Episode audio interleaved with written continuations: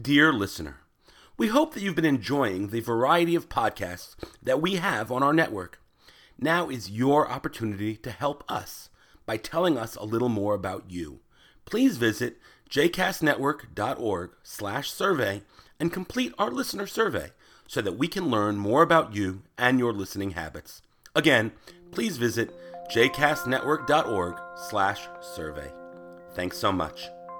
You are listening to JCast Journey, the inaugural podcast of the JCast Network. For more information about other JCast Network podcasts and blogs, please visit jcastnetwork.org. Welcome back to JCast Journey. I am, as always, your host, Daron Ruske. Uh, this episode is the third in a three part podcast series called uh, What I Did on My Summer Vacation.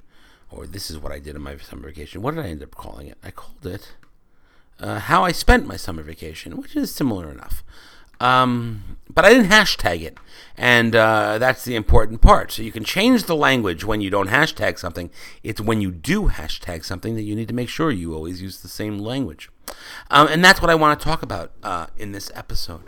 So this summer, as I've talked about in the last two episodes, um, I created ABBA Camp, which meant me and my boys spent every day together, um, all day, every day. And we did fun stuff. We learned how to bike ride. We learned how to swim. We went to museums, the Museum of Mathematics, the, the, the Hayden Planetarium. Although I must tell you, I tried to get get get the most famous planetarium employee to come visit us, but Neil deGrasse Tyson was just too busy. But I'll try not to get upset about it. Um, I tweeted at him in the midst, trying to see whether I could really use the power of Twitter. And the power of Twitter did not work, but the power of hashtags did.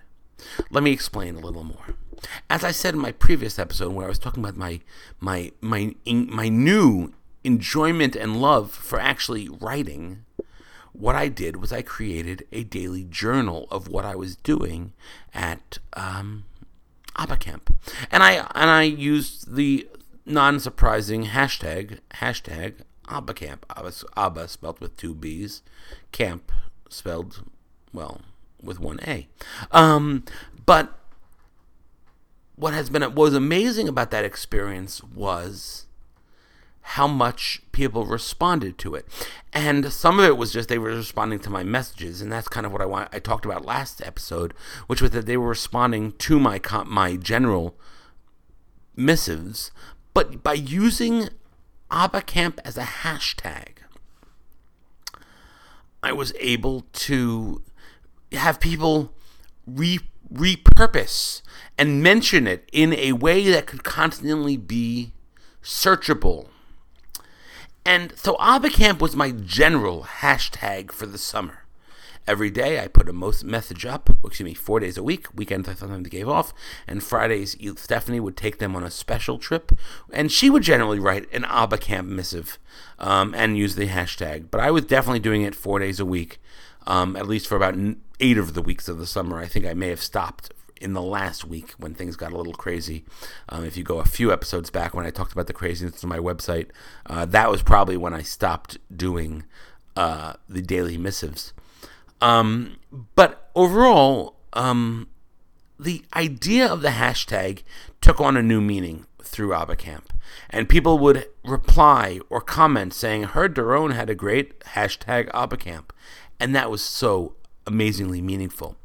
Um, and I'm calling this episode hashtag, but it's actually also about the role and power of social media and social involvement, which is really what it's about. Because social media in itself is nothing, right? I mean, you can post all you want and you can get replies and comments, but it's when uh, the social media and the hashtag turn turns into actions. You know, so the, the old Jewish phrase, "Learning is great, for learning leads to action." Um, it was the the quote for CAJE Twenty Five, uh, which I uh, was the was the conference coordinator for many many years ago. Um, but that's not the point. That was an aside. Um, but anyway, so the other hashtag we used this summer, which was even more powerful, um, and when I talk to my talk about my children's summer, I say, "What did you learn? You learned how to swim. You learned how to bike ride. You learned how to play Uno and Sorry and all these other things." I also say you had your first successful social media campaign. And I have to tell you, I truly believe that they should put this on their resume in 15 in 10 years when they're looking for a job because social media campaigning is really important. But what is this social media campaign of which I speak? You ask. Or maybe you don't ask because you've already tuned me out because there's a guy in front of you on the in the on the LIE Long Island Expressway that is just not turning right when he should. But the second hashtag and the most powerful hashtag was corks for the number kids. This was a secondary hashtag that I created over the summer um, that took a, a huge component of our summer, which was the following Bezalel, my youngest, by three minutes, son, has collected corks as we drank wine all su- for years. Now, occasionally I would look under his bed and find that he had kind of been like a chipmunk and kept about a dozen corks, and I would throw them away. And then a few months later, I would look under his bed again, and there they would be, his corks. Now, upon the last time, I decided, forget it, I'm not going to throw them away. I'm going to try and be constructive. So I went on Amazon and found that you could buy a cork board, or rather, a cork frame, that you could then use actual corks from wine uh, to fill and make a cork board. And I thought to myself, that would be a fun thing for the boys to do this summer as part of Abba Camp, because Bezalel obviously loves corks. So I ordered it on Amazon, and it's more, much more expensive than buying just a regular cork board to put up their wonderful artwork. And by wonderful, I mean okay, their artwork. Um, and then I got the cork board in the in the mail, and realized that in order to fill this cork board, I was going to need close to 275 corks. And while Stephanie and I can do a good job at drinking, we were not going to get to seven to that many corks for okay six to eight weeks. No, really. I mean, we, let's say we have a bottle of wine a week. Let's say we have two bottles of wine a week. It was still going to take two and a half years, two and a quarter years before we got to 250 corks. But I was committed to this, and I didn't want to admit that I had made the mistake. So there was born Corks for Kids. Now, those of you who listen to the radio, watch television, you all can immediately hear in your ear the horrible uh, commercial for Cars for Kids. Now, I will admit to plagiarism, or rather, as I would like to say, uh, okay, plagiarism. I stole their song, and I taught my boys the song, but instead of 1877 Corks for Cars for Kids, they sang 1877 Corks for Kids. And so I put on Facebook with the hashtag Corks for Kids and Abacamp the fact that we want people to send us corks. Send us corks to share with our boys. And we asked them not just to send the corks, but to also send us a note. Tell them where they drank the wine. What tell us about their wine? Tell us about them. Tell them about how they knew either their Ema or their Abba. And each time we got corks, we were flabbergasted. People really responded. People would send corks along with the thing that this is an Argentinian wine, and we drank it with our friends. Maybe your Abba can show us, uh, show you where Argentina is on a globe, which I did. But day in and day out, more and more corks arrived. It was like amazing that we kept getting corks. Now, we kept moving and kept moving forward on the Corks for Kids uh, you know, social media campaign in that every time we got corks, we did a thank you video. And the boys had originally done a commercial where they sang the Corks for Kids uh, jingle, but now each time they would do a new video thanking so and so and so and so for their amazing corks and singing the hashtag, singing the song again. And we would hashtag it and thank it and friend it, and hundreds of people responded. We got so many corks that we ran out of the need for corks, but I wasn't open okay with that. So we're now collecting corks for other projects Some that we know what we're going to do, some we're not sure what we're going to do. But Corks for Kids became a thing. Now that made me think what is a way that this experience of Corks for Kids can translate into what we're doing on JCast? I've listened to podcasts where they thank people who've sent reviews.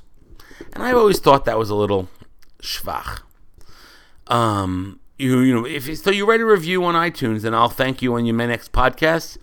It's not meaningful in that way, but I do think there's some way of interacting. Now I post every single podcast that JCast Network puts out on Facebook, on Twitter, on LinkedIn, all those places, but people don't respond. Because in the hashtag of Corks for Kids, we were asking for them to take action. We were asking them to take action with things that are otherwise valueless. I had spent years before my children started collecting corks throwing out every cork that I did once I was done with the drink. So for you, it was not about asking you for money, right? I asked you to send me $25, which I still would love. And you can visit jcastnetwork.org slash donate and uh, donate money. But that's money has a value. The cork no longer had a value, except that it had a supreme value to my children. And you got the response. You got a personalized video on Facebook, which was linked and commented and hashtagged from two adorable boys who said, Hey, thanks for participating. Thank you for sending us your corks. And we did a video on the day when we finally finished the cork board. And if you visit Facebook and search Corks for Kids, you can see the boys putting in the last pieces of cork into this amazing cork board where we will place their art in the coming year. But the act of not just asking you to donate, but to donate meaningfully and responding meaningfully. Now, if you have a great song and you uh, you know an earworm kind of a song and you can have cute kids singing it, you're always going to win. But I've learned the power not only of social media and hashtags, but social involvement. And that has been an unbelievable power of this summer, um, of this, you know, what I did on my summer vacation, the best summer of my life. Um, and uh, it is something that I'm going to use and think about so much as I continue my work with JCast Network. See, I told you I could link it back to JCast Network, and it's not bullshit. It's real. Oops, I cursed. Anyway, thanks for listening. Talk to you again uh, in two weeks. I have a bunch of new episodes that I want to talk to you about, and uh, we'll put that out in the weeks to come. Um, we're we're, pro- we're just entering the uh, the high holiday season, so uh, I hope you have a good Chag, a good high holiday, a good Rosh Hashanah, Yom Kippur, and Sukkot, and, and, and Simchas Torah. Um, thank you for continuing to listen and support JCast Network. Again, please consider making a donation um, at jcastnetwork.org slash donate. And because we are always collecting corks, visit, you can always look at the hashtag of hashtag of of corks for kids, four being the number, um, and send us some corks because we got lots of projects to do. Talk to you soon.